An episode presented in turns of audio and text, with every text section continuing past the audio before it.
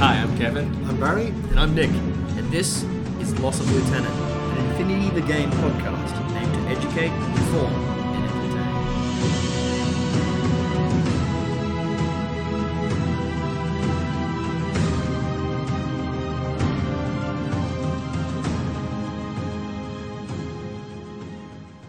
Hi guys, welcome to Loss of Lieutenant, episode 1, the Phantom episode. Why is it called the Phantom episode? Because it's an obvious Star Wars reference for no reason. Yeah, yeah, okay. And it may also be the, fa- the episode we never ever hear. of Yeah, again. exactly. And- and- That's right. It's, ta- it's never yeah. talked about. And if it's again. terrible, then we can say it was a, a parody. We'll just put it in the bin. yeah. Today's episode, we're going to talk about first off why it is we're doing a podcast, the bit of an introduction to us as gamers, what brought us to gaming, and then also more importantly, what was it that drew us to Infinity the game, and why is it that we stayed? Kev, this was all your idea. Take it away. Why we're doing a podcast? Yes, a great question, Nick. Um, boredom, uh, in some ways, but no, mostly because I've been hearing a few episodes, uh, other podcasts out there, and realised that White Noise is the only podcast in Australia. Probably hearing my voice and realising, well, that guy's not Australian, but I have been here for a few years. Uh, yeah, basically, yeah, because Australia's a big place. We've got a really great community of people here in Melbourne, and I thought, you know what, stuff it. Let's see if we can get some voices out there and try and have a crack at it. If those drop kicks over in Perth can do it, anyone. yeah, Ben and Marty are doing a great job, really. You just stole my. Uh... oh, Barry's supposed to be. it's fine. It's fine. You were like, no, let's not start smack talking with the White Noise Boys first episode. Let's wait till episode two. And I was like, fine, I'll behave. And And then Nick went and just stole it. Yeah, so yeah, it really was just a shot in the dark. Put a message to a few of the, the guys that I, I game with regularly, and we had a few people, actually quite a lot of people, put their hand up for it. So we figured just this first episode, we'd uh, bring in a few people that were key, super keen. Yeah, so I guess the idea in general is that we've got about half a dozen people. We want to have a bit of a rotating roster, just get people on, and uh, honestly, just have a chat about Infinity the game, uh, games we've been playing, what we've been up to. Nothing super technical or particularly structured. Just see what happens. Yeah, I mean, n- none of us are, you know, fantastic gamers. Like we, you know, we, we, we we can all we can all play the game. We none of us say that we're champions in any way. Uh, I went well, Ca- may, maybe Barry. I went to CanCon last year. Uh-huh. Out of what fifty nine players, I'm pretty sure I came fifty third. So Right, yeah. So that's that's my credentials. that's respectable. uh, in, ter- in terms of competitive competitive gaming. I try to be competitive, I just fail. Yeah, no, it's, it, exactly. And I think even by talking about it with friends and people online, it really helps build your, your ability as a gamer. The more you talk about it, I think the better you get. So I think that's another good reason why we're doing this podcast. We're going to talk about Brought uh, us into gaming. what brought us into gaming. So I'll handball this one over to Barry, and he can start with his origin story. my, my copious notes on my origin story. Yeah. Yeah. Uh, So yeah, I sort of got started back in the the deep dark mist of the eighties. I used to have a, a next door neighbour that used to play sort of six mil historics. I thought they looked pretty fantastic, and then sort of a year or so later, I got a hero quest for my birthday, and uh, that sort of had me hooked in one way or form, uh, one way or another, in miniature games ever since. I sort of bought Rogue Trader, and then moved to Hong Kong and ended up playing Warhammer Fantasy because everyone there played Warhammer Fantasy. You were in Hong Kong. yeah, I did not know that. yeah, That's cool. for three years. How how old were you when you moved there? Uh, sort of 10, 11 till about 13. Cool. Was it with, uh, with your family's work? Yeah, the army. Oh, right, yeah. okay, all right. Not me personally, my dad. Yeah. so start them young in Hong Yeah. Start them young in Scotland, yeah. Yeah. So, yeah, I was kind of interested in GW games in, in general, but sort of everyone I met that played war games there played fantasy, so I got stuck into fantasy. And when I moved back to Scotland a couple of years later, I got got a second edition of 40k and played that for a couple of years. And then third edition came out and it kind of dumbed it down a little bit. And most of the people I, Ah, I played with, Yeah. yeah. most of the people I played with kind of drifted away, and I went to uni, so I kind of like it dropped off. And it was actually the the Horus Heresy novels that got me Mm. back into Yeah, yeah. Actually, back into the uh, hobby. To agree Um, read a couple of them, sort of got the, the creative juices flowing again, and started buying uh, various models. Probably everyone will laugh, but I initially got back into the hobby for the, the hobby side, the the painting, which is ironic because I don't think I've completely painted an Infinity model in the last two or three years. It's alright, Barry. But- I pay people to paint mine. Yeah. So yeah, so I've got a bunches. I've got Flames of War, Firestorm, Armada, 40k, War Machine, a bit of everything really lying around. Originally got into Infinity, I was going through a bit of a mecha phase, and uh, Mecha phase. mecha, you know, like Japanese ro- giant robots. So Oh, sort of right. Yeah. And Sorry, I was thinking you were going to Mecha. no, no. Okay. Um, That's why I um, play Tucker's like. it's like yeah, nice and I uh, went into Mind Games in the City, and they had all the Infinity tags laid out. Yeah. and they were the only sort of giant robot minis around. It was sort of the, anime theme back when all the, the Infinity Yeah, models yeah. were very anime.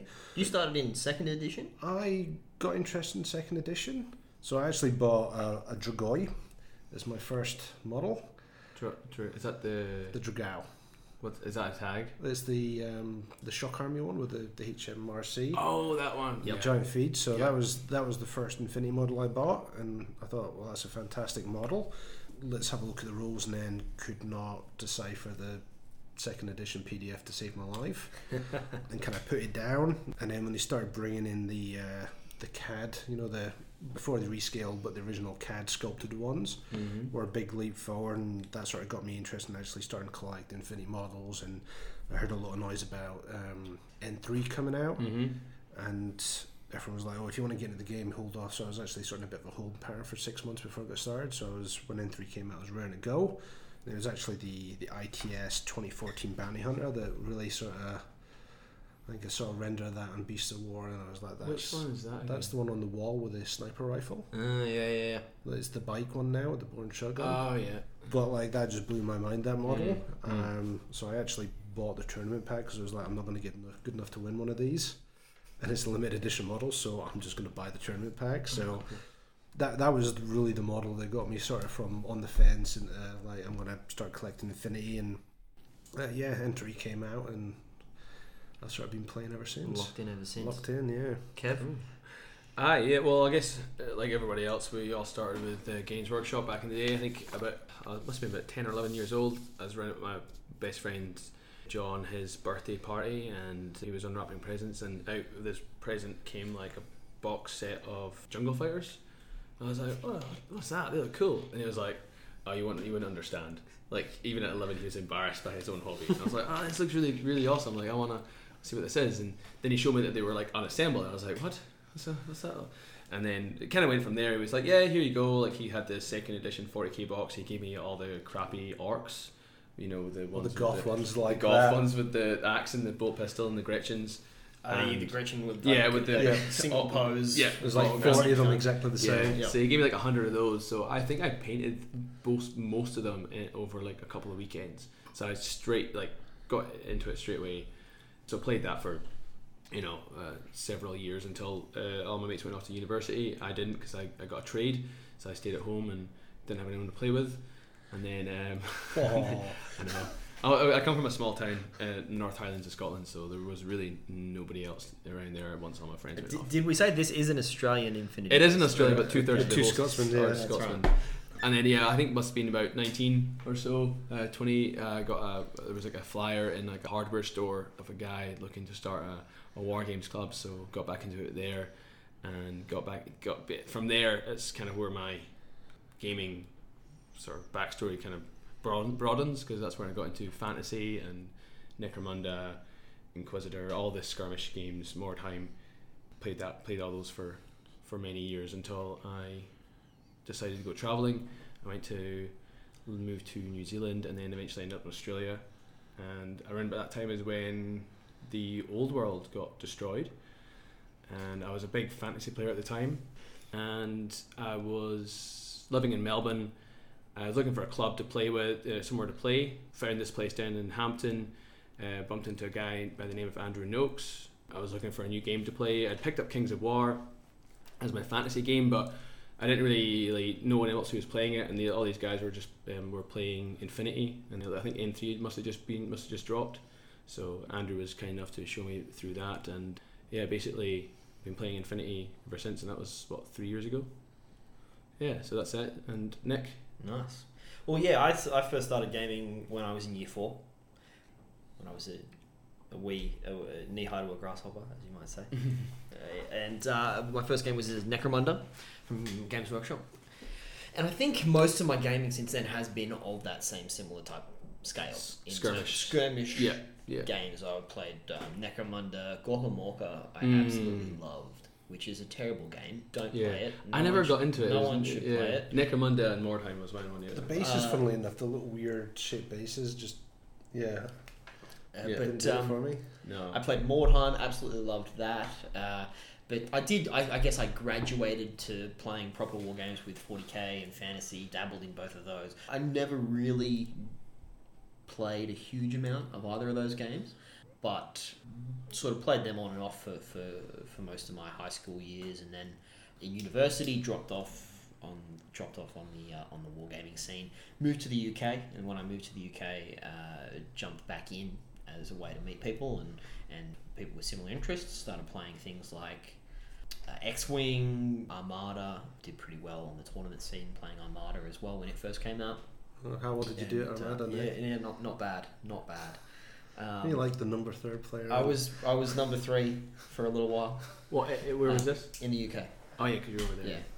Yeah, and um, then That must have made you pretty famous. yeah, I also played the. Well, I am a celebrity. Um, I played the a lot of a few Mantic games as well. So Oh, dead, Um, like Dead Zone. did, got into Dead Zone Yeah. because I, wa- I was looking for. I wanted to go back to my roots and was looking for that type of. Did you like that? I never skirmish played that game, but I it's, like it, it seems to like, be really the- big in the UK. it's it, I, I I I did enjoy it. I since discovering Infinity, I haven't looked back, Mhm. but it is good fun and it's dead easy to pick up. And the I guess the the the uh, you're not measuring anything because it's based on a cube Yes, system. that's all squares you Um, move into. and, yeah. and so it's it's pretty easy to, to sort of pick up and play from, Mhm. from that perspective. Moved back to Australia and to Melbourne and was looking for a new game again. Started playing Kings of War as well, and I'm pretty sure that you and I played at a tournament in Kings of War like 18 months ago wow. before I started playing Infinity. When was? Uh, Where would that have been? at House of War. oh shit! Yeah. Yeah, I think I- I was going to ask of if this was going to be a one of the family-friendly microphones. podcast or not, but I think the that both microphones. sailed. It's it's no, it's an infinity game, but, but we're just gonna get started. Yeah, We can beat that out. We, we, we can uh, we can talk other game systems. We, we, we appreciate all, all, all systems. Um, yeah, one of the mic cons. Uh, Yeah, right. House of War, and I'm pretty sure I played you. Were you what were you running? Uh, elves. Oh fuck yeah. Okay. Yeah, I do. Yeah. Uh, So yeah, so I, the the very first. did Kings you go of- around to his house one, uh, one Yes. day? Yeah. I know because I Yeah, think uh, we were playing like a small like thousand point game, and you rocked up with a dragon, With a And, two, and two hordes of like elf archers, and I was right. like, "Fuck this guy!" Yeah. Like, like Hundred I'm, percent. I don't know. Yeah, that is that is it. Yeah. Okay. Um, but then, oh, so I played uh, a bit of Kings of War, but then a friend of mine uh, from back home in Newcastle uh, had got Operation. Col- uh, I storm. Ice Storm. I storm. uh, got an ice storm and absolutely loved the miniatures and was showing them to me and is quite adept at painting him and his girlfriend and they'd uh, painted theirs up and was showing to me he was like nick you should definitely jump into this game. And i was like yeah, it looks really cool. And so got in and bought operation red veil. Because i did spend a lot of quite a bit of time sort of umming and ahhing about what faction i wanted to get into. Finally decided i wanted to jump in with Yu Jing and Operation Red Veil was a great way to start. And then I think I started in a Russell here in Melbourne ran a slow grow about eighteen months ago, and that was when I first Is started that a General game, general Uh, general games, games. yeah. General games. Oh yeah. general games, and yeah, lost every game since almost. No, I'm, I'm, I'm, I'm But you quite but love the game. Yeah. that, yeah, and I absolutely love it. So yeah, that's what's that's what's brought me in on, on board uh, and where where I am today. So Excellent. Okay. Yeah. So we've all discussed our origin stories. Well, we've all touched on like How we got we all there. we all got there, how we got there, but what sort of kept us playing it for? Because I've been playing it for two years, two three years. Barry, you've been playing it for Since the start of N3. right. So that's a little bit four years, Three? Three probably at the same time. And yourself have been like, a year and a half. well, yeah, I've been playing since May last year, so about Yeah. eighteen months now. Yeah. But I mean, what what drew me to the game to start with was the the fact that unlike a lot of other. I mean, there's so many aspects of why I think Infinity is a superior game compared to pretty much anything else out there on the market at the moment. From what I've played, and I've played a lot of games. The main thing that I look at is the fact that the person who's opposite you on the side, other side of the table, you're not. It, it's it seems like it's much less adversarial Mm-hmm. than any other game we've played before. Yes, you you but you are trying to beat them and you're trying to win and you're trying to wipe them out sometimes, but the way that you do that means that you're forced to interact with that person, have a conversation every single order. Yeah. It's not just I'm doing this and rolling these dice and count up all these hits and That's see what definitely one of the things I enjoy, and as well with the the ARO mechanic is you're engaged throughout. Mm. So you're you're constantly having a conversation with that person. You've constantly got choices to make.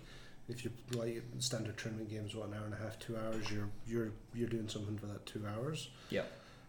So yeah, And I guess what what that really leans itself towards is this strong community that we have as a as a game. I've never played any game, any any type of war game Mm. before Yeah.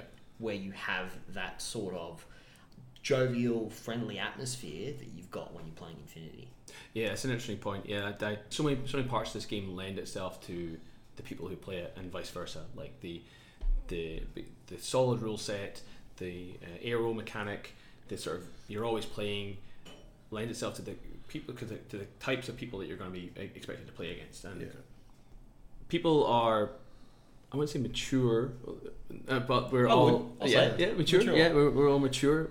Well, uh, let me just throw some shade right real quick. Uh, you'll be playing a game, right?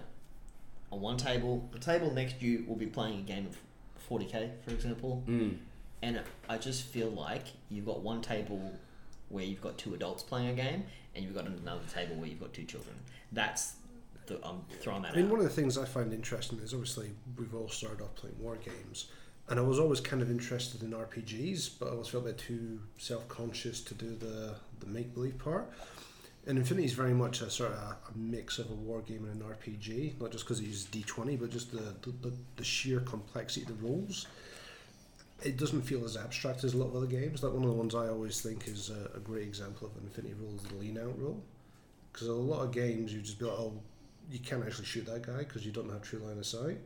Whereas Infinity sort of created a rule that says Mm. in real life the guy's going to lean out and shoot that guy in the head. So let's get a rule for that. And yeah. when you've got that level of complexity and agency in a game, it does kind of require a social contract that like Yeah. we've got to play it together. You know, we've got to agree on the line of sight with the volumes and the, the terrain being such an integral part of the game. That yeah, you, you- you're not going to get an enjoyable game experience if it's adversarial over and above the there's going to be a winner and a loser. Definitely, yeah, definitely. The, the rules really lend itself to that, like uh, the RPG element, where for almost anything that you can think of doing is, is possible, and it's all within a very tight framework. You never heard of that rule before? never heard of that rule. Nick's, Nick's googling there, lean out as a rule. Which I suppose does see, go into the we're- we're complexity of the here- game. For Yeah. those for those listening at home, lean out rule allows uh, allows someone to effectively, as an entire order, Uh-huh. uh, use a lean out is an entire order comprising of a move and a BS attack. In exceptionally ambiguous cases, you can hold the model in the air and base. Con- okay, so yeah, it just basically means that Mm. if you you it, the sort of situation where you're standing on a ledge or on the corner of a building, you can, like it says, lean out. Yeah. No, I've never heard of that. No, Although I no. think I Oh, think um, that may I may have played that wrong yesterday at the, at the tournament because I had a, an Agua seal on the other side of the building and I moved him, moved him four inches to shoot a Hellcat below him. But I think if you're saying it's an entire order, I should have moved and then spent another order to lean out Yeah. and shoot him. But it's uh, things like that and cautious move that they, Yeah. they just let you do that because a lot of games, especially where you have like an abstraction like silhouettes, Mm-hmm. it's you know we've got silhouettes and we've got true line of sight and if there's any weird interactions between those two then it's tough luck because you're playing a war game. I, I don't have to look up cautious move as a rule because I Have you heard that I, one, I run a Su-Jian a lot, and so I can do a cautious move eight inches. So- but that's it's a clever rule though. Yeah, it it, it, it creates an immersion in the game Mm-hmm. that you are creating these cinematic moments. I mean one of the best games I ever played was I went back when they had Armory, although Armory's just come back out, and I actually didn't have enough orders. I jumped to an intruder off the second story of a building, and he went unconscious, and then I shot him with the uh, the paramedic gun, and he got back up, and then he sort of ran in and sliced the pie, and it creates a very cinematic moment. And there's about six or seven rules that you're probably not going to use in nine games out of ten, but it, it just builds that have allowed yeah. that whole scenario Yeah. to Mm. play out. Yeah. Yeah, and when we were playing it, we were joking about the guy hobbling along with a sniper rifle, shooting everyone in the head, and then I forgot Crazy Koala was there and he died horribly, and the game was a draw. But you know, Yeah. it, it, it was yeah, it was very cinematic. But and, and all these cinematic uh, moments are all are all built around a very tight set of rules, which is probably one of my favorite parts about the game because the the rules and the way they're written are, are most of the time so clear. It's it's difficult to game the system. You can't.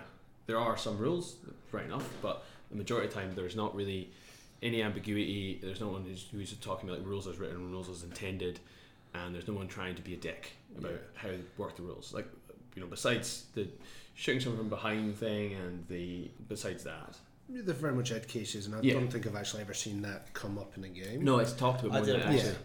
He did it. He once. did I did it once by accident. I didn't. I, it, like it was legitimate. Mhm. I, I had a character on a roof, and they could see another an enemy at an angle that meant that they were facing me. Mhm. But the only part of their silhouette that I could see was the back half of it. And, Ah, um, okay, yeah, yeah. yeah. So, but to do that intentionally, or, or like Barry said, the, these are generally edge cases. The the rule system to me can, and I've been running quite a few demo games recently for uh, maybe three or four different people around Melbourne, and the way that I'll approach it in a demo game is I'll have the person explain to me what it is they want to do. Mm-hmm. and then uh, because the game the, the the rule system is complex enough to allow you to do pretty much anything that you could think that something could do in that situation you can figure out a way to do it.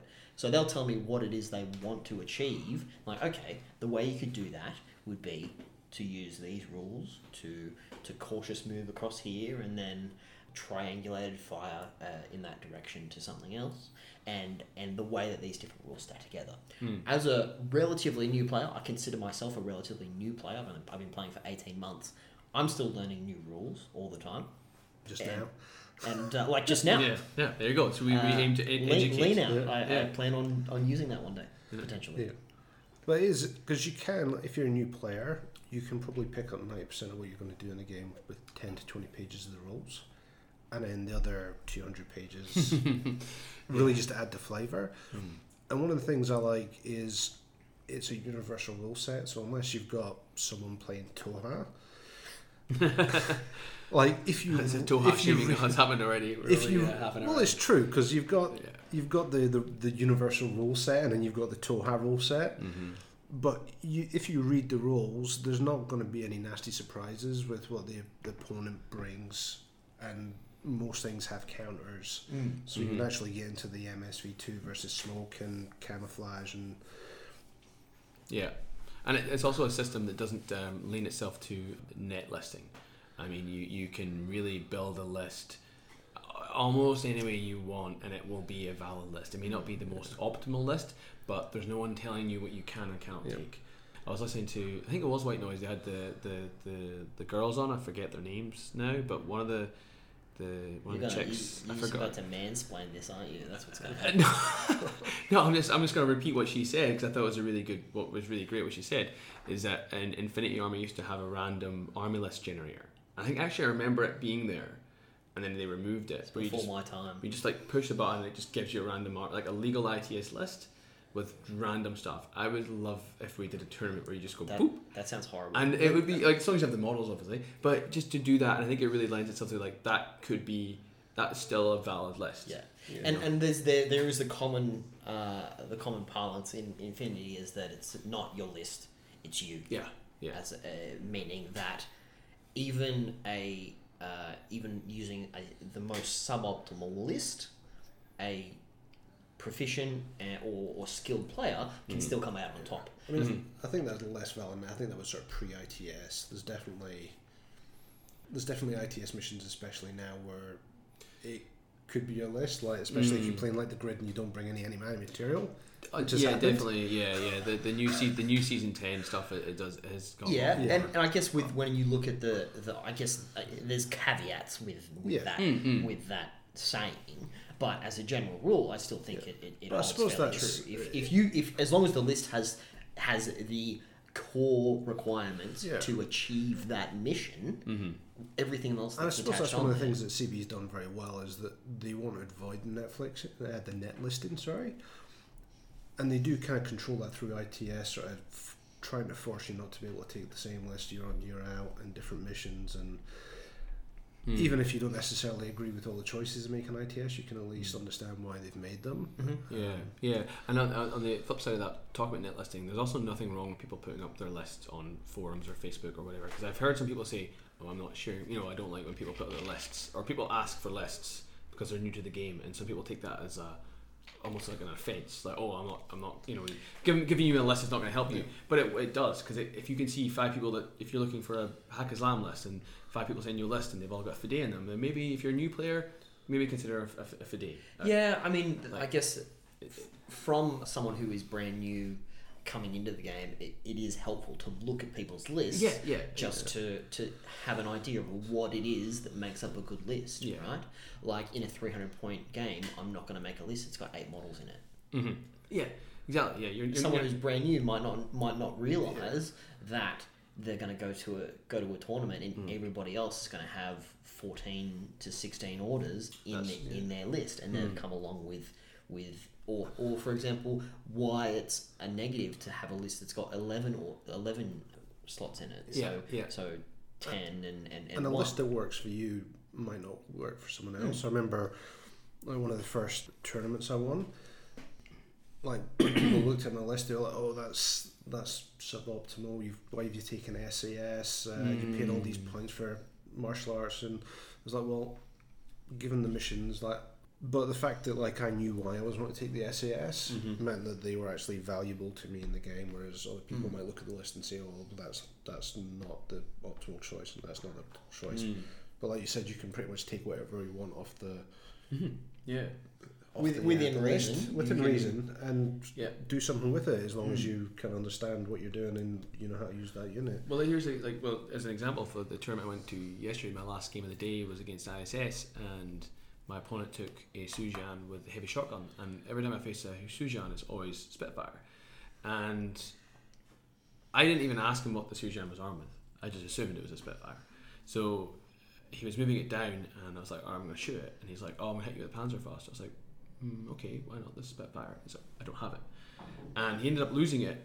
Um, I think in some ways because he almost he almost he played it like a, like it was a Spitfire because he had never tried it with a heavy shotgun before. And after the game, we talked about it. He was like, "It would be much much better for him to have just run it down my flank." And if he had done that, then it, it, it would have worked a lot differently. So it's great that to see people try other profiles that because everything's valid. Everything everything's going everything can has a possibility of working. It's just how you use it. I mean, what you said, it's not it's not your list. It's your it's you.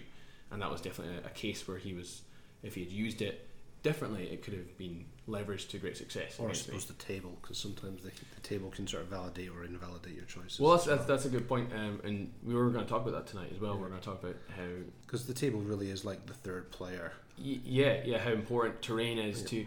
I mean, coming from like a fantasy, um, from well, s- or say better yet, maybe forty k, where the last time I played it, I felt like terrain did not matter. Mm. Like you might as well just play in an open table. Well, you look at a game like War Machine, Uh-huh. where that's essentially what they do. There is no terrain. But- it's all flat. It, it, it's yeah. And it's also a very big selling point. I remember I went to um, our sort of national tournament a couple of years ago, and I was playing on a one of the, the miniature scenery tables. And I swear, every five minutes, someone would stop us and go, "Oh, what game is this you're playing? What table is that?" Because it just before you even start looking at the miniatures, the table's just so different from anything else. Yeah, the, the, the setup when you've got a, a, a nice setup with a like a beautifully built table and two armies going at it on the on that on that setup, I, I, know- I agree. People all, will always come up and ask you, "What game is this that you're playing?" Mm-hmm. Because it, it looks amazing. Whereas if you tried to play a game of 40k on that same sort of table, it just it would not work because it's not built for that. Saying that, I've seen a lot of Kill Team players play on 4K uh, Infinity Tables. The Infinity tables, yeah, Yeah, yeah. one of especially our local Axes and. Ales, yeah. Axes and ales. they But again, that's Yes. that's that's that's that's sort of more designed for that type of Yeah, level. and it, it is Like- another unique selling point of Infinity that it does require you to to have that, that sort of level of terrain. it's a selling point and also a little bit of a barrier to entry in, a, in, in a way. In a way, but I Um, suppose most. I mean, I don't personally have a table of terrain. That's not really stopped me the last three years. There's always But it is amazing how much ter- Terrain, terrain, there is yeah. out there between between players and stores. They have. I mean, I'll go into briefly, but uh, the tournament I was at yesterday. So we had a nine-player ITS. s- Sorry, next just nipped out to go to the loo. Nine-player ITS tournament. It's the last of season nine. Three rounds. Biotech Four, Tic Tac Toe and Rescue.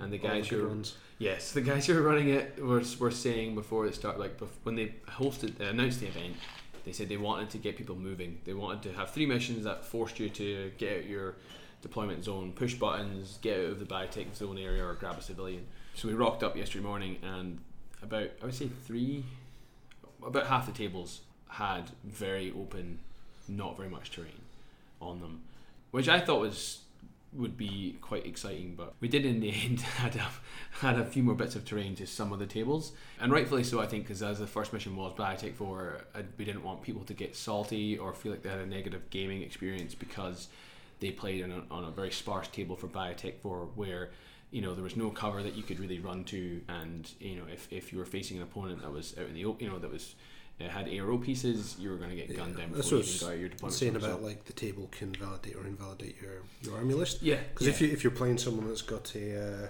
heavy infantry two missile launcher link team, by uh, you know, I don't know if he actually. I should have actually. I think he came second in that tournament yesterday. I think.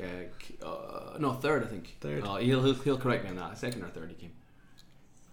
But th- that would be a very skew list for a table like that for a mission like that. Yeah. yeah. Whereas it isn't, you know, it isn't necessarily imbalanced in another way. no, no. And to be fair to Julian, he was the one of the you know advocates for putting more terrain on the table.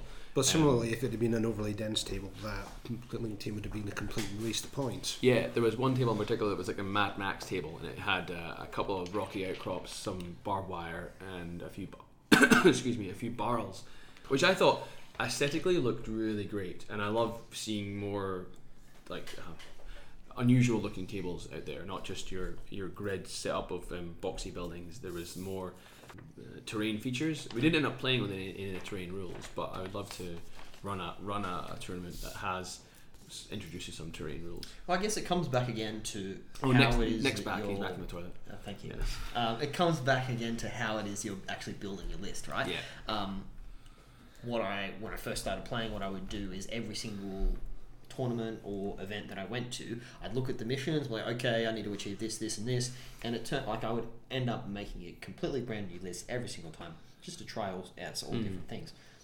What I'm doing today, more than looking at what the specific missions are, is like okay, all the missions, the common theme between them is I need all the all the missions for a particular event. I need to have a lot of button pushes, or I need to have a lot of killy things, or whatever it is. I'm going to build two lists Mhm. that could achieve all three missions. Sometimes it can be hard to do if there's if they throw a real a There's spanner in the works. There's definitely there. some curveball missions that you need to list Yeah. out too. But failing that, my two lists, one will be really good if we're playing on a table that is fairly open, Mm-hmm. and the other list will be really good if we're playing on a table that's fairly closed That's a really in terms yeah. of the amount of terrain. yeah. Um, so it doesn't matter what the what the mission is. Both lists are able to achieve that mission, but one of them is going to have a hell of a lot more boarding shotguns than the other is. yeah yeah I used to do that, but now I tend to balance the, the weapon allocation a bit more, just because it's surprisingly how salty some players can get if you end up on an open table and you have like six sniper rifles, yeah. which which has happened. I, Um, I, I, when, when I say that I've got one list for open, one list for closed, the main difference is my one for open has one sniper rifle and two HMGs.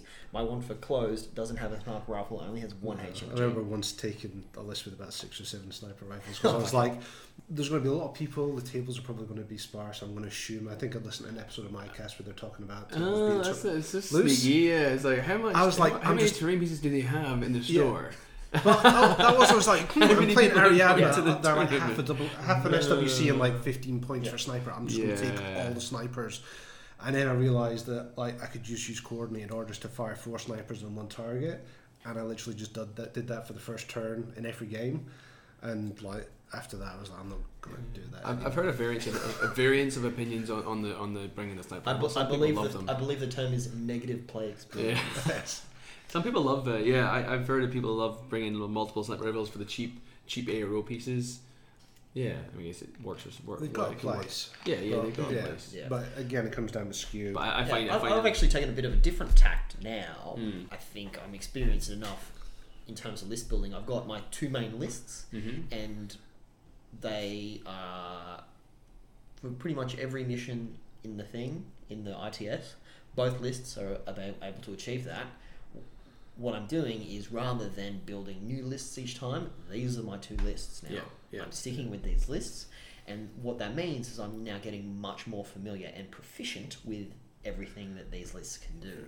I mean, I kind of do the same thing, but probably for a different reason. Like when N3 first came out, you, you had the N3 rulebook, and ITS was probably a bit more simplistic. I used to play a lot more, whereas now I'm playing less, and ITS is more complicated. And you've got well N3 and Human Sphere and the the PDF, and I generally. You know, my list is the one thing I can control out of all that. So generally, my lists are eighty percent the same every time now. Just just because I can, if I'm like, oh, I'll go and play an event, I'll just pull the same list off the shelf, and I know how the list's going to run regardless Yeah. of the mission. Yeah. Um, but I think that's more just down to the video play time I've got now. I don't get to. Well, I used to just enjoy sitting for a couple hours and churning out lists. Yeah, I think that's that's that's a good way of, and especially if like, life life gets in the way. Yeah, Sometimes you don't have. Although saying that, I mean, I must spend. A, I think I spend a lot of toilet time at work just list building. Just feel like, oh, I'm off to the toilet again. I'm just gonna sit here and play. Like build a th- list for another like 20 minutes. thirty-five minutes later, yeah. I've got it. I've got the. I've got the list. Wait, you guys sorry. talked about the tournament yesterday. Were you there? Uh, No, I no, I, I, didn't. talked I- briefly, very briefly about it. I was a bit burned out, and I, I just could not get on board with the mission choices.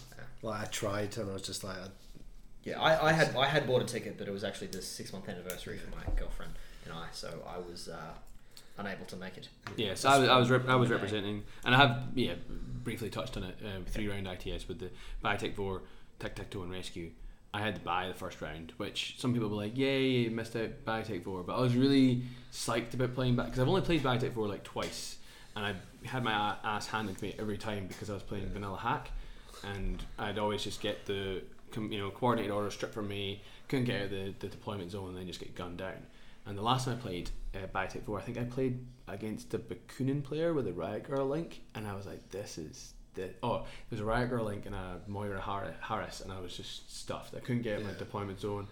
Then I just got overrun. So my Biotech 4 list, which I didn't get to play, was was not similar. Well, similar for Starco, it had a Riot Grrl link, but I didn't get to run it. Um, instead, I um, played Tic Tac Toe and Rescue with my Starco and had a minor loss. Of, minor loss on. There's no minor losses, mate. They're losses. I had a loss. he had a, he had a, he had a minor victory. Sorry. it would have been it would have been a major loss had we go to had we gone to turn three, uh, but we started late, so we, we only got to the end of turn two. yeah, it was a minor loss. No, it was only a minor loss because we ran out of time. Uh, it would have been a major loss. What happens when you forget? What you mean is So that- your opponent had a minor victory. he had a minor victory. Yeah, my opponent. that'd be one of Nick's many quotes that go in the intro for the future. Yeah, I had a minor loss. No, I I had a minor. I had a minor. Uh, I mean, I made a minor miscalculation in my facings and allowed a Hellcat Spitfire to drop down So you behind did my the, lines. uh, the 40k face everything forward. Yeah, well, I think uh, like in my it's not really a defense. Like I, I think when we went into it, I knew he had some sort of AD because he's playing Corregidor and he had nine orders in his first pool. Uh, but I think I I sort of saw red a little bit in my first turn because I spent four orders trying to dig out a, M- uh, Moran, only for him to crit my MSV2 brawler on a three.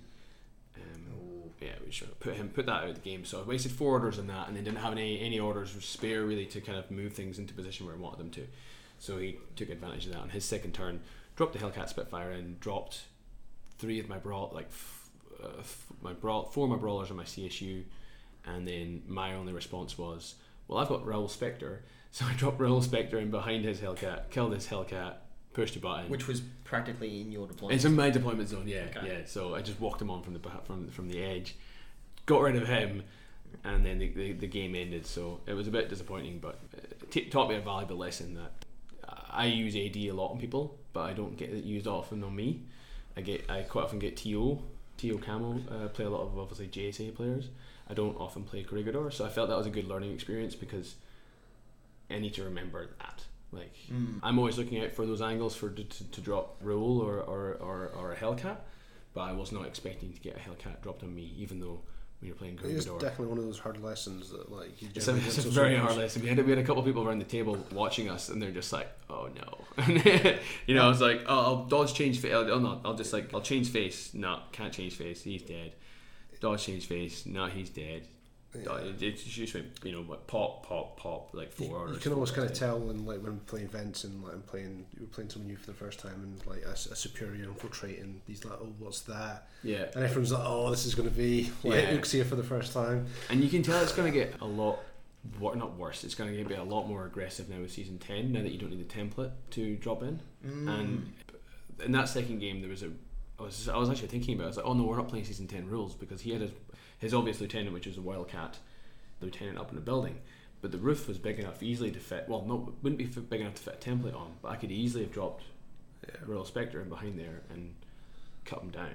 Yeah. So I was thinking for season ten, people have got to be really wary of where they're putting their lieutenant on a on a roof, especially if they're by themselves without support. I just recently I play I'm playing ISS at the moment Yeah. Imperial Service, but I first started playing vanilla Yu Jing, and now I'm, I recently picked up the the twin pack of Tiger Soldiers, Oh, which yeah. has got the two different sculpts. in Do you there. get them in ISS? Uh, no, Oh, no. The only drop tube we've got in ISS is a uh, Garuda, Garuda attack bot. type, which is really really solid as Um, well. he's, Oh, he's they- got did mimetism. Yeah. Uh, what's that? The dog it or no one Who? The Garudas? tack, the tack bot. No, he's No. got he's got mimetism, Mimetism. and he's a uh, is a remote, yeah. Yep. so you can give him remote buffs, Yep. Yeah, so an HMG. which I've done a total level of two. one time. Mm-hmm. It, it doesn't. It doesn't have a repeater though. No, No. No. Okay. Yeah. yeah, no repeater. That would be That would be that horrendous, too much. yeah. yeah. But um, I've picked up the other two Tiger Soldiers, so I'm thinking about going playing a few more games back on vanilla, so that I can run a three Tiger Soldier list because I feel like that would be amazing. I think uh, Tiger Soldiers are really really solid, and th- three of them I think is, Too many? def- no, I don't think. I, I think I think if you build a listed for it, I think it would be really really really strong. Like have one in the have maybe one in the first group, and then maybe the other two in the second group, so people think there's only one, and then oh no, there's three. oh they're fairly expensive though you're going to notice there's like 100 points missing off the table But the thing is, with Yeah. vanilla Yu Jing, you've got so many. You, you've got heavy infantry, Got a lot of camo, expensive and options heavy anyway. infantry TO camo as Yeah, well. you don't know what it could be, yeah. So you yes, you know, there's hundred points that is not on the table right now. Yeah. Where is it? I have no idea. Yeah, I, gu- I guess you've got a lot of a lot of options. I guess Pano have the options too. They've got lots of TO. They've got some really good drop trips. You know, an Mm. and the opponent. cut, the cutter. Mm, an opponent's going to go well. There's one order missing, but it could be TO. It could be an AD. We don't. I don't know. But generally if someone be. takes a car you know there's a car because like, Yeah. yeah It's usually it's usually the lieutenant, right? well no there's just that many points missing off the Right, table yeah. like I don't think you make the cutter the lieutenant because it's TO yeah and you ha- hidden deploy. Well, you don't. You, you just don't hit them. You just don't hit and deploy. I guess. Yeah. True. Yeah. So yeah, that, and then uh, and I guess the last game was Rescue, and I was playing ISS, and um, that game went well for me. I, I only ended up with a minor victory because it's really hard to score points in Rescue.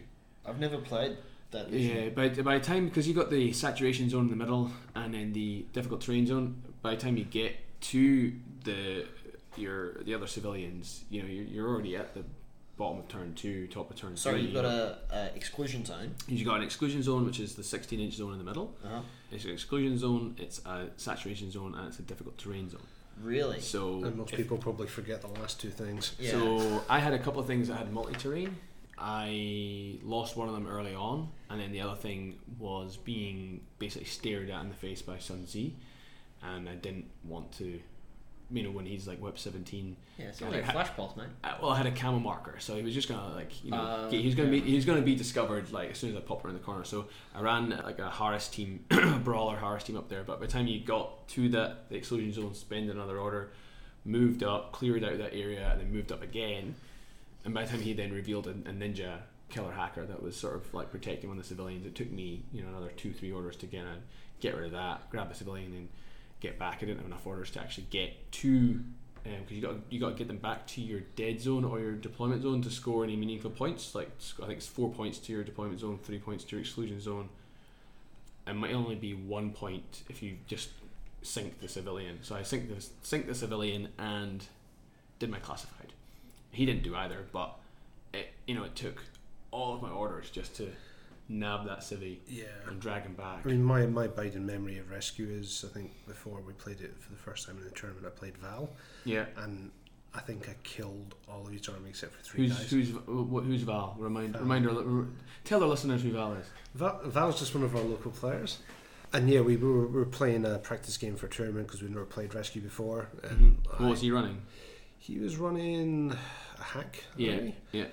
and I was running Nomads, unusually. So this is a while ago then, was it? Before you were full full blown Ariadna. No, this was just uh, I've got a bunch of Nomads and I'll try and play them again because Yeah. the missions just didn't lean themselves to vanilla Ariadna. Mm. um, kind of like the ones yesterday. But I think uh, I managed to superior infiltrate a, a Spectre and just went crazy and killed it, almost his entire army except for three guys. And then spent two turns failing to sink a single civilian. I think I spent like 14 orders and I. Yeah, yeah. That's the other problem was you still has a whip check. And that's always, yeah, and that's my like abiding memory of rescue. Every time Yeah. it comes up, I just flinch.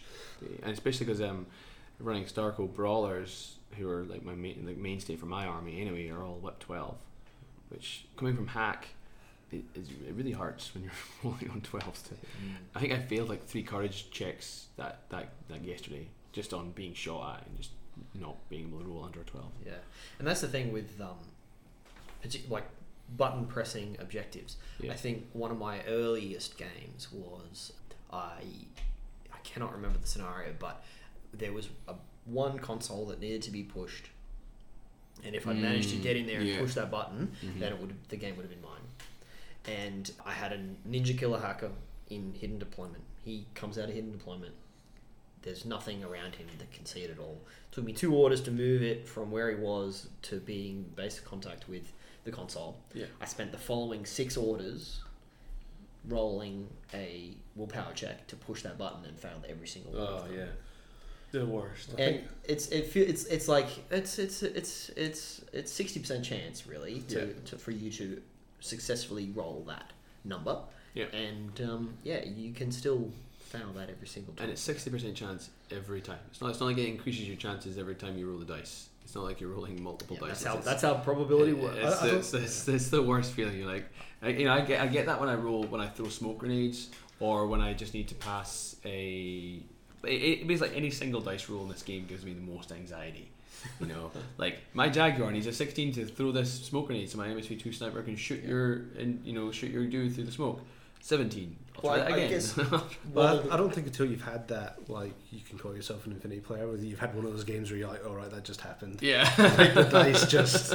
the dice just were not. and, and as, a, as, a, as a rule of thumb, when I'm writing a list or, or, or figure if a unit's got two weapons and I'm trying to figure out what weapon it is that I want to take in terms Mhm. of the loadout, or even if it's got two weapons on that one on that profile, the one that I want to use is the one that's got more dice. yeah, yeah, definitely. Yeah. Because if I'm throwing more dice, I mean, you got to every single roll, every die has a five percent chance that it's going to make a So, crit. so should we use that as our segue into talking about our Infinity philosophies? Sure. Did Yeah, why about- not? Yeah, That's, that's sounds like a great idea. I mean, earlier you were talking about uh, the Su-Jian that you came up against that Yeah. had the heavy shotgun, Mhm. and shotguns within eight inches are plus six to hit. You get that burst burst template, which is absolutely devastating if you're playing it right. In saying that, I have never taken a Su-Jian with a heavy shotgun because it's only burst two Mm-hmm. compared to the Spitfire, which is burst four. Yeah. Right. Rolling those extra dice, How many, how many more points is it? uh, it is an extra five points. It's fifty-four, I believe, to fifty-nine for And the Spitfire. but, but one and a half. See, but I wouldn't. right? I wouldn't be adverse to using the heavy shotgun just because you need to get the Su-Jian up the board, and by the time you're into their deployment zone, But you need a It's not Spitfire to like so that you can get there. but if you well, not necessarily Because you've you're one the- die. Because you're one you can- dice on a uh, was it Fizz sixteen of a Su-Jian? Yeah, I think it's fourteen. Yeah, Fizz fourteen of a Su-Jian, but you're rolling. But you know if you're if you're trying to get up the board, Fizz You're- you're- ballistic skill. but the Fizz is what what what I'm trying to say is you want to be rolling more dice, right? So if you're trying to get up the board, you're going to be moving. If you're in like mobility form, you're moving six, Yep. and then probably Eight. and then eight. Sorry, you're moving eight, and then doing a face to face. And ideally, you want to be doing a face to face with four dice, not one dice.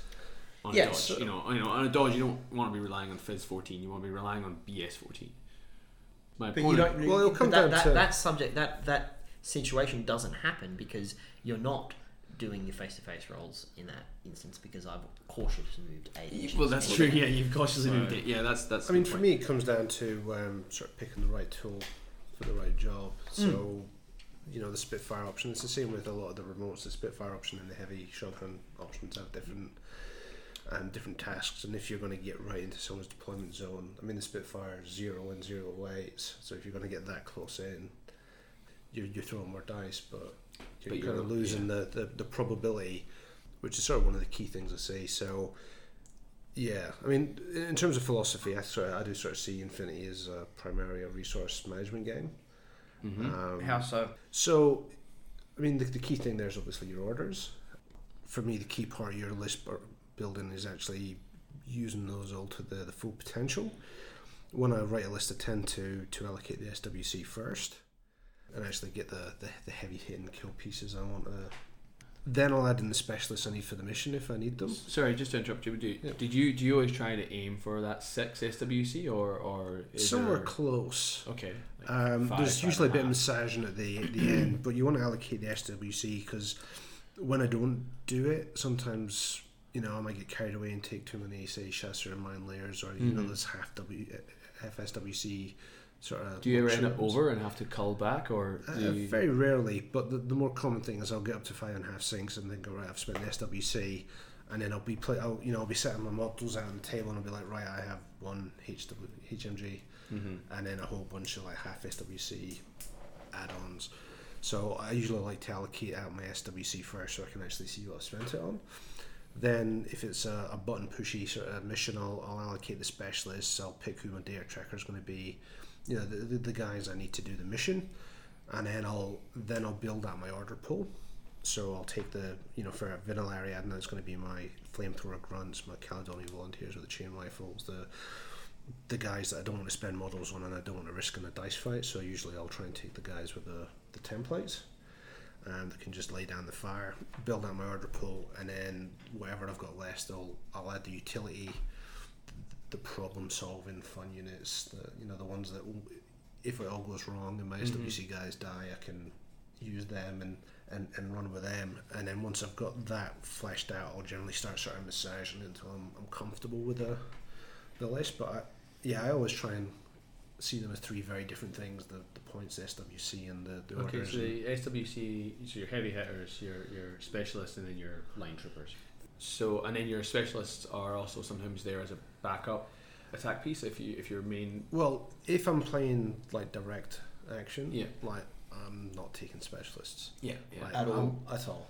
Usually, um, I'll, I'll just be like the one or two points that I'm going to get for doing classifieds. I'm just going to ignore them at this Yeah. stage. And back in the early days of ITS, uh, Annihilation used to be six points for killing and four points for doing classifieds. Oh, okay. So a lot of those missions, even though you're like, right, this is a, a kill mission, you'd still have to pack your list out with at least one forward observer, doctor, engineer, and hacker. Nowadays, if you're running the direct ops, you don't really need to have them. So I'll generally just ignore them Mm-hmm. um, unless I have a couple of spare points. Do you build your list in a similar way to Barry Nick? It, it depends. My what I'm doing at the moment with my lists is like I, I we touched on this a bit earlier. is uh, rather than looking at something that's going to do a specific mission or a specific something, I'm looking at I need a one list that's, that's good at close quarters, like uh, dense tables, Yeah. and one that's good at really open tables. Yeah. In both of those lists, I guess with ISS, I get a Sophotect. So I've instantly got engineer and Yeah. uh, doctor covered in terms of specialists.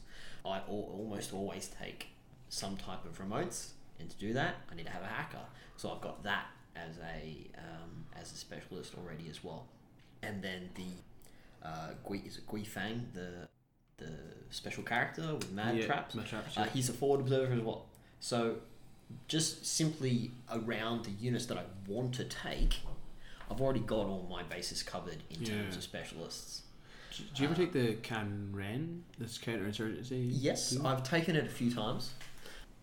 I've not I've not played around with it in a little while. Because he has. Um, he's got Holo Protector level two. Yep.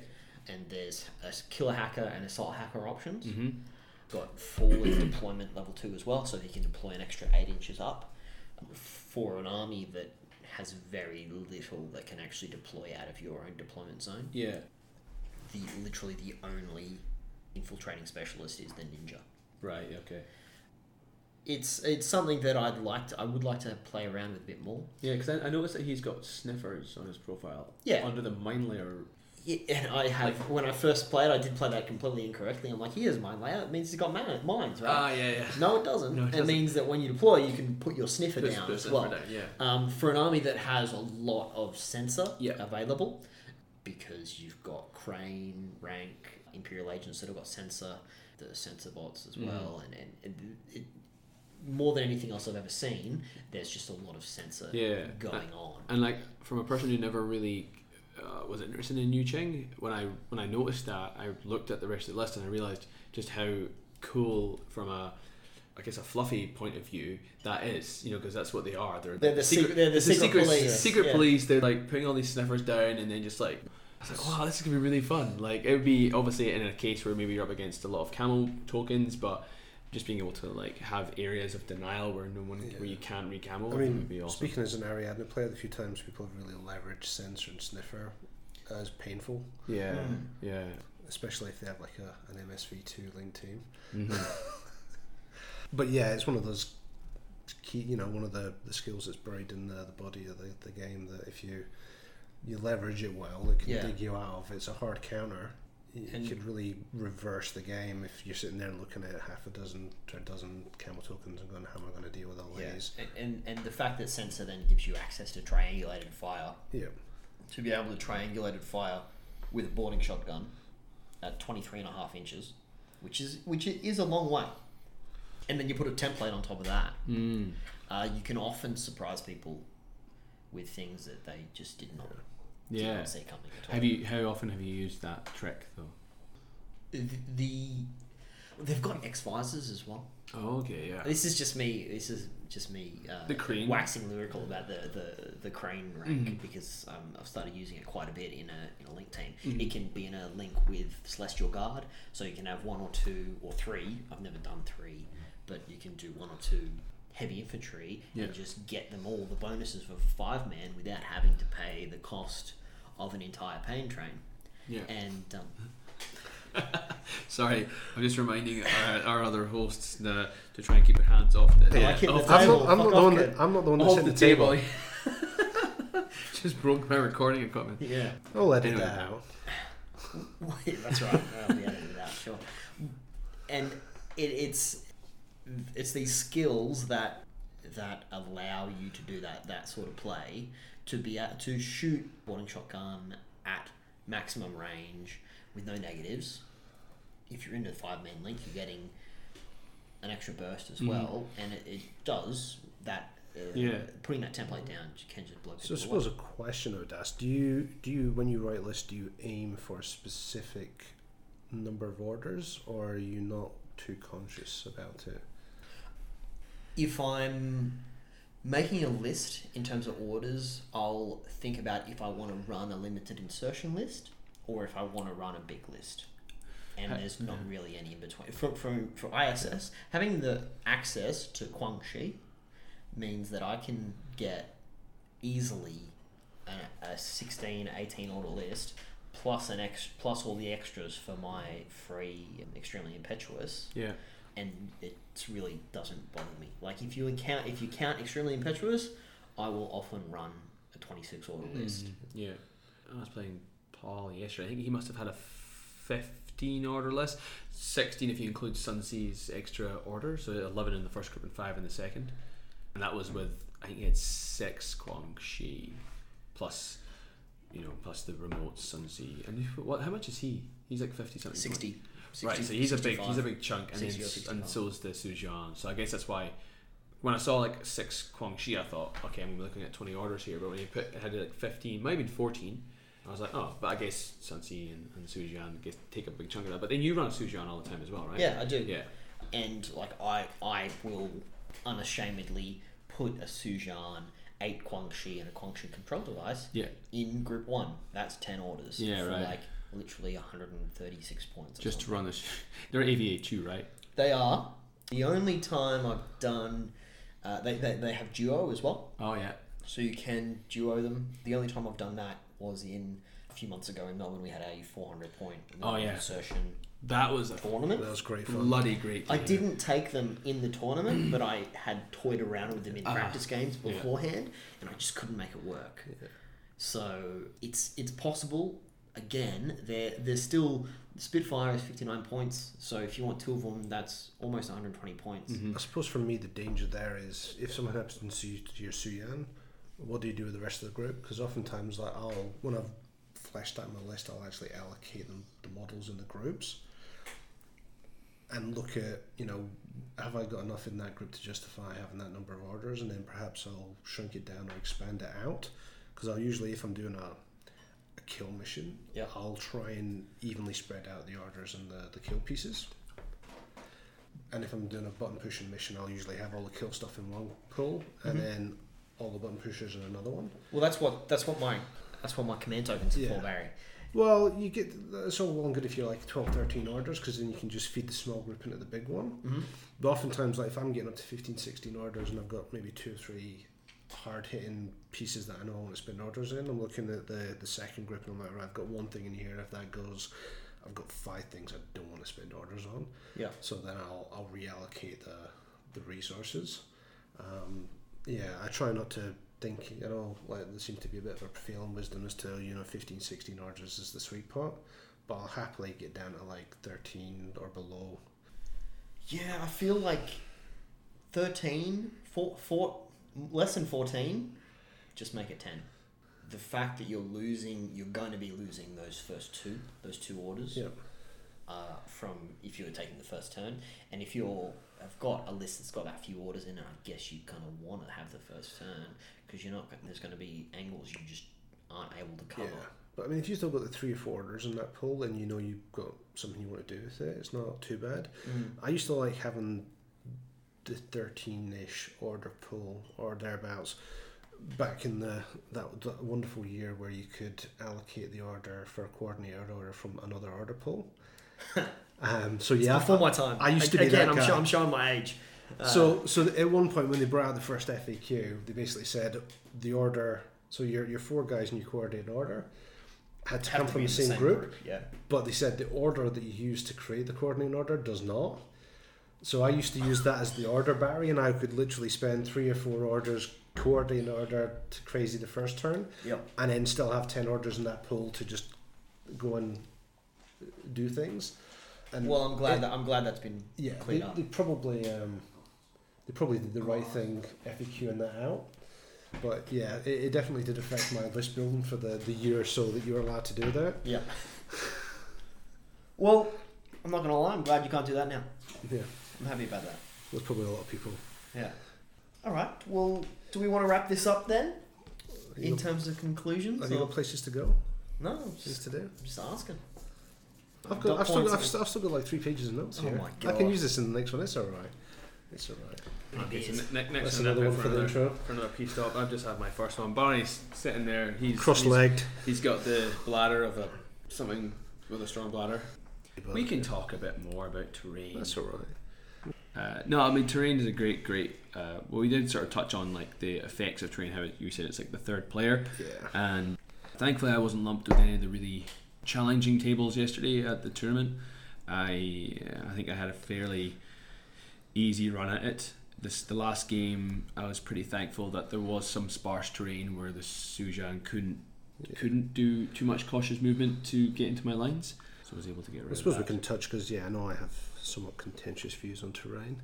Yeah, because I suppose I mean one of the things when I said about what I like about Infinity is I, I said that I like that the rules don't overly abstract the play experience. But the flip side of that is I, I generally like fairly abstract terrain.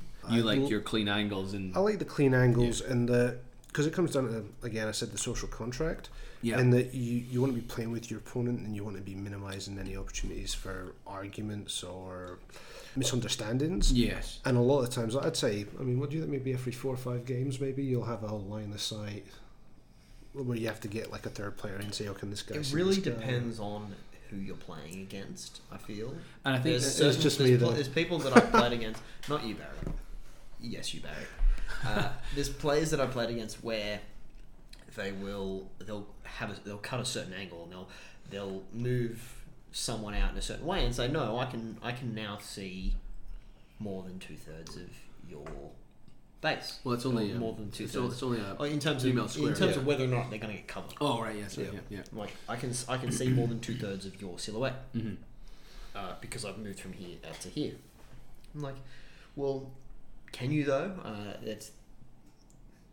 I think the only part that's not that it can sometimes be a bit fuzzy is where that one third lies. Mm. Yeah. It's actually a really great uh, example. Yesterday, again playing the ISIS player, he had the Rui Shi, and we, we weren't sure if he was two thirds, and he put a silhouette down, which conveniently had the lines for where the two thirds were horizontally and vertically. And vertically. yeah. Yeah. So and he was up against it, and we were like, "Oh my god, you've, you positioned that perfectly. So you've you're, you're still one, you know that that you're still two thirds in that." But I um, suppose that's where intent comes in because you can say, "I intend to see you without cover," and then you try and position it. And, and uh, yes, I think the, the, the we were talking about, about terrain feed does feed back into the community, and it's like where I've had a great time playing at various places in Melbourne, um, House of War, General Games, or the city, and different players, but it's it's all been a it's all been generally speaking very very positive. Yeah, because I I mean, I quite They- like the. There are rare cases. I quite like the. I know it's not the the most cinematic terrain, but I quite like the you know like the cardboard terrain style you get with In the the box, starter boxes. from the starter packs. or Yeah. the the ones that you get from Black Sheep in America, or the, the, the club box that you get from Knights of Dice, the the generally rectangular boxes with the parapets, the walkways, the ladders, Mhm. just because it, It, ma- it makes life easy. You don't have to house rule it. Like Mhm. there's a lot of really nice tables, and then you sit there and you go right. How are we going to play the um, the fencing, the lattices, the the containers, and just that the house rules can cause strife. So you think it sort of bogs the game down when you have to house rule things? Well, if you house rule it, it yeah, Mm. because you're basically creating rules, and then like if you have an issue and you call someone over, then you've got to explain how you ruled the game before the start. yeah. And that's generally why I like to avoid like playing interiors, like the corridor tables, unless you know, Mhm. like I think unless you know that's what you want to play on. But I if you're if you're doing a tournament or a pickup game, having that that fairly abstract Mm. terrain is beneficial. I think something that we don't do in Melbourne, but we should do more, is when you make a table, whoever's ma- whoever's built that table, or if someone brings their own table, they have a sheet that says what these what these are. Like you write down that the buildings that are have these these sorts I've of seen that, barricades on yeah, them. It's- this is counts as solid. This bit here is a uh, Well, like, well, like a difficult terrain zone, you mean? Or, yeah, or this you is need difficult to- terrain. Yeah. This is um, the thing that means that you get minus one burst. saturation Sa- this is yeah. a saturation zone. This Yeah. is a You can because I mean I've had events where we've house ruled, and I think it's a good practice to talk about the table before you oh start you- playing. yeah, 100 percent. Um, What, what I've literally to, had ones where you've played the same table twice in a row tournament, and we play. I played it a completely different way because the other person's wanted to play different. yeah, from and the that's that's what I'm saying is that if that has been done beforehand, Yeah. before the tournament started, someone's gone there and or whoever set up the table has a mm-hmm. sheet who says that mm-hmm. on this table the things that are going to be in question are this, this, and this. I've already ruled that this is what they are, so that whoever's playing on that table, and if the same person plays on that table twice, then it is consistent. There was a thing on Facebook a while ago about that. It might have been a, a tournament run in the US, and a, a guy did have some pretty out there terrain.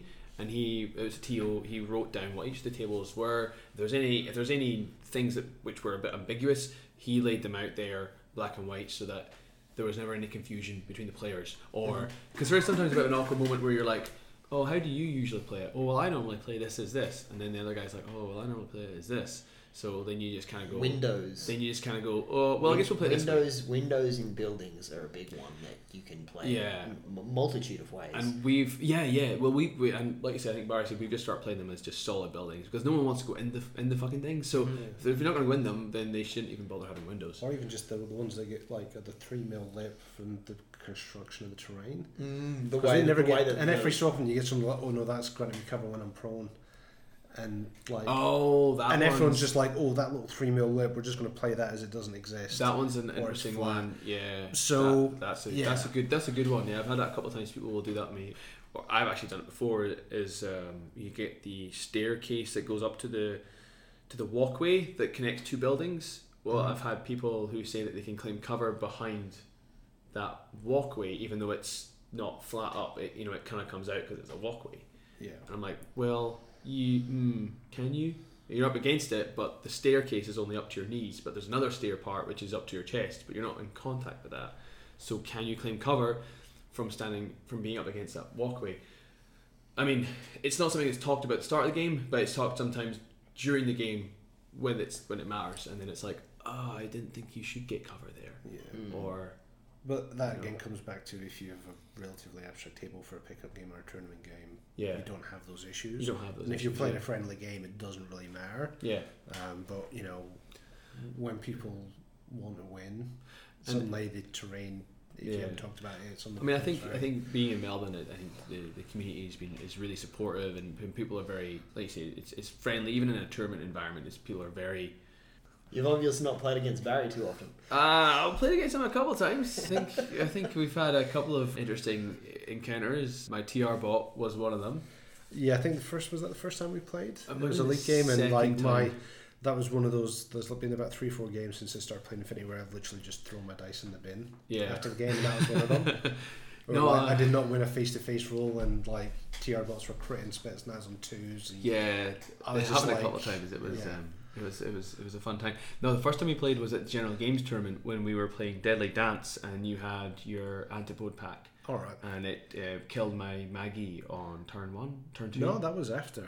I was it after? That was you sure after. it was after? yeah. I thought it was before. I thought that was the first time I met you. Was then. I think we were playing in the General Games League, and we played at House of War. Yeah, I remember that. I remember that game very clearly. Yeah, Because that was that wasn't it also the game where my Rajik just wouldn't die. Like you had a you had a you had a Galwegian charge him in close yeah. combat, and I think I crit him. or the one where like and yeah. then the Fiday wouldn't die. Oh, or that might have been another. That might have been a separate game, but there was definitely some. no, it was that one. That It was, was that- like it was- the one where nothing went. Nothing went your way. Yeah. And like Al Djabel killed everyone. Like, yeah, so- yeah, yeah. You you fed your antipodes to the Al Djabel one by one yeah. because of the uh, way I put them. Yeah, he was stuck in the corner like, building. Yeah. And I think, I mean, I've only played the narrative campaign outside of Melbourne, so like at CanCon they did the narrative event, and that was very relaxed, and there wasn't too many rules. Nar- narrative the narrative, the narrative event. Sorry, was that was I? Was, am I slurring my words? I'm, No, I've, I've only had said- three beers. Yeah, you said na- Not narrative. narrative, not sorry. you said? the, nar- the narrative event. What event. do you say? Narrative. Okay. I don't know. Yeah.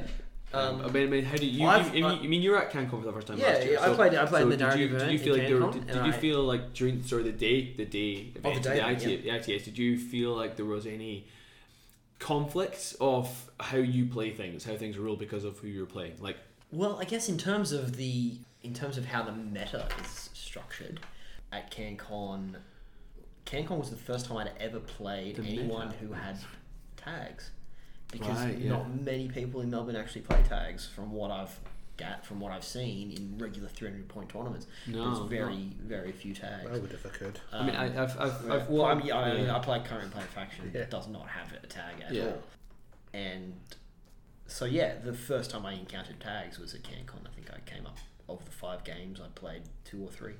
What what were they? Just curious. Uh, one was JSA. I can't remember what the the other. OURI Yeah. with the crazy koalas. Uh, yeah. Yeah, it's a pain in the ass tag. Yeah. and yeah, but in terms of like interpret rules interpretations, we every game that I had there, we had the conversation before we start. Okay, Yeah. w- like you, you you take look at the table, like what do we do with this? What do we do with this? What do we do with that?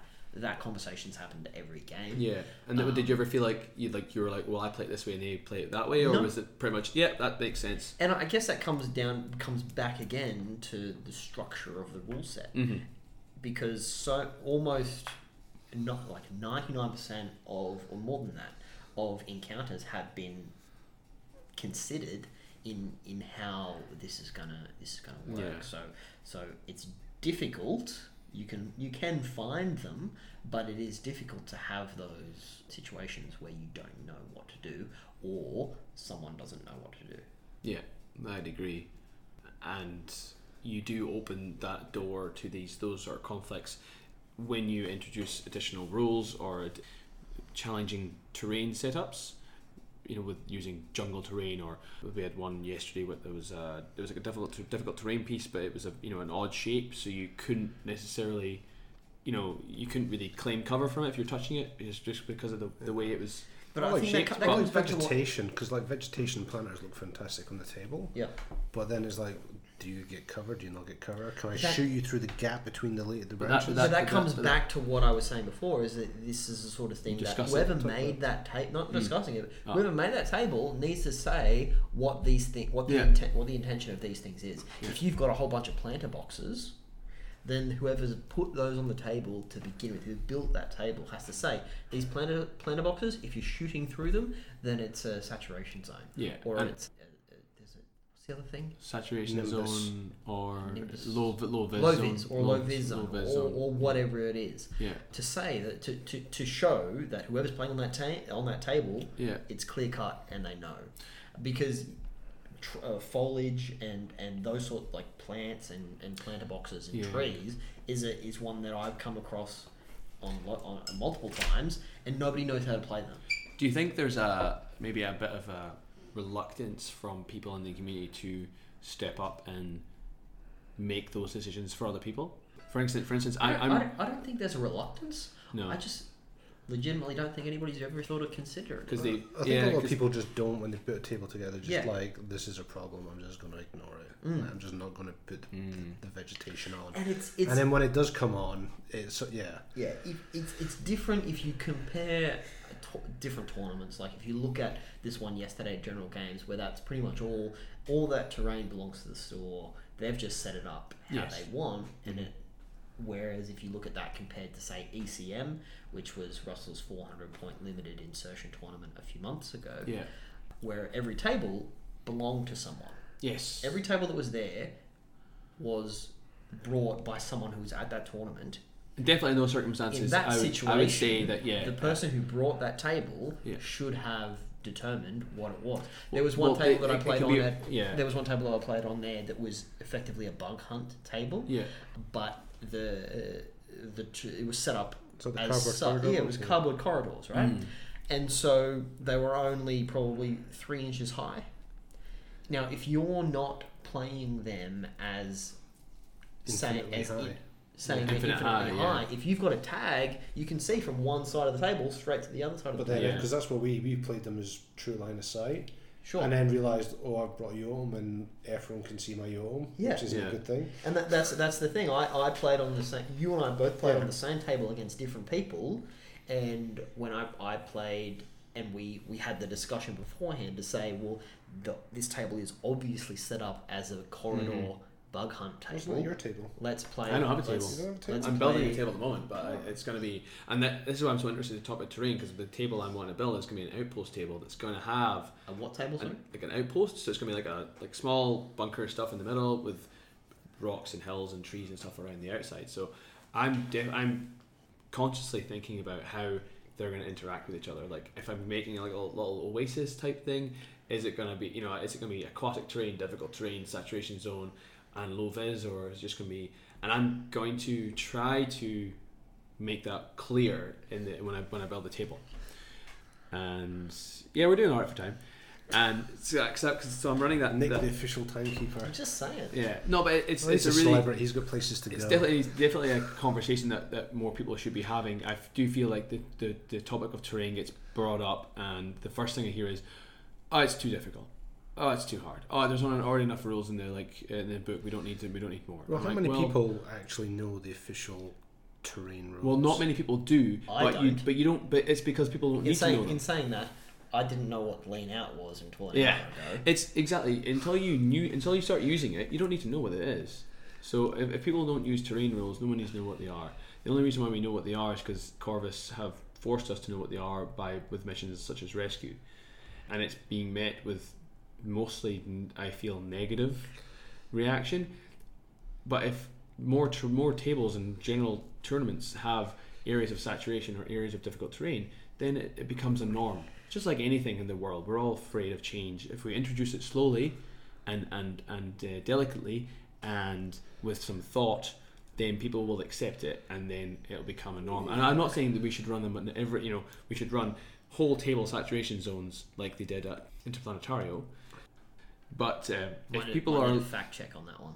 no, no, it was That happened. yeah, yeah. If you go onto the someone That was a posted couple of years ago, wasn't no, it? it was the, this year. This someone, year, po- someone posted a picture of each table, and then at each table, like you say, there was a not each table. There was like maybe every second or third table. There was a piece of paper, A4 paper, sitting there saying, "This whole table is it's a dust storm.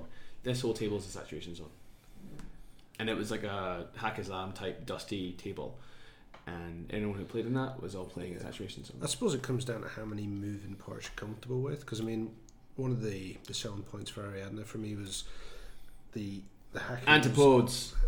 Antipodes are a relatively new development for me, They're, they're but for me, the hacking Yeah. rules were one of the least concise part of the rules, and they probably got worse since okay. Uh, HSN three. they keep adding programs, don't they? But Yeah, but you know, But for, you- for me, it was just like if I play Ariadna, I don't have to care about hacking. So that's Hmm. like 50 pages of the rules I You don't don't, need to know.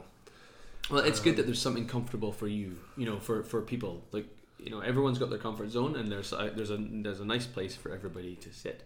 When I first started this game, the first thing I wanted to know about was hacking because the hacking game to me sounded so cool. I, I always try to build a list that has, or I look through armies and see like who's got access to like deployable repeaters on a infiltrator or deployable repeaters on a AD trip or something like that. So when you know whenever I look at an And then you play against Barry's Ariadna. I know, and I'm like, it's all useless. My deployable repeater. Yeah. I, I do enjoy the, the proliferation of Tunguska because they come with so many repeaters, and then they're like, I can't hack anything.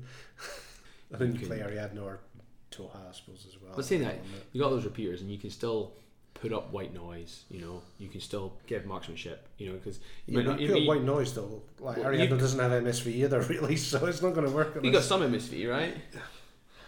But you know, again, it's it's still it's still You still got the support program, so you can still help Yeah, bring you your AD down. You can still buff up. your exactly. You should so- buff things. You know, it's still something you need to. Again, that's not something about. I need to worry about because you're doing that to yourself. Yeah, well, you have to worry about when I've got like a 16 point FO bot with the you know ignore your cover. Suddenly, my little 16 point bot is BS14. Yeah, yeah, but then I have two Spetsnaz HMGs. So, yeah, yeah. I mean, always, there's, always, there's a- always a Spetsnaz HMG because in there. I yeah, I think marksmanship level two is probably the most under costed skill in the game. It is amazing Because- it does. Yeah. It's the only because like hacking buffs things. That's the only program that actually gives you a skill, I think, unless I'm mistaken. Um, And it's a pretty big skill that you're gun shock and you ignore the cover. Yeah, it, it is. It is pretty good, and I, I forget about it. And it's something that you. you- It's like you were saying about cautious move. It's not something you think about doing until you have a unit or a situation where it calls really for it, take yeah. advantage of and it. it really takes advantage of it. And when you've used it once, you go, "Oh, I'll, I'll remember for that for next time." Same thing with marksmanship level two. I never used to take it until you know, I used it Yeah. once, and then I realized, "Holy shit! You know, I'm effectively BS fourteen in this face to face." It really, um, really makes a big Yeah. difference. I mean, I'm yeah, I'm, I'm more than a little bit excited that Spetsnaz are going to be AVA four in tag. Are they going to have uh, link options? Oh, that would, no, No. because they're all either parachutists or camo. But the fact that they're Oh, AVA yeah. four and I'm thinking Anipos it. are AVA two, I'm thinking of the vet Kazakh. and So it's, so it's the vet Kazakh that's the the shock immunity guy, Yeah. and it's the Spetsnaz that's the marksmanship level two. Yeah. Ambush camel. But the thing with the Vet Kazakh is apparently you're going to be able to put them in the link line Kazakh, so they're basically going to be like a better version of the Highlander Grey and Caledonian Volunteer Line team. yes. So yeah, you stick your tra- uh, data tracker, Vet Kazakh HMG in, and have four little cheap guys buff him up. Sorry, Nick keeps showing us how long we've been recording for. I know how long. I think he wants to kick us out for. his house. He's like, I can only go to bed. I gotta cook, I gotta cook my girlfriend dinner. What are you gonna do? I gotta cook dinner for my girlfriend. It's it's uh, eight eight forty, mate. You should have thought of this before we got here.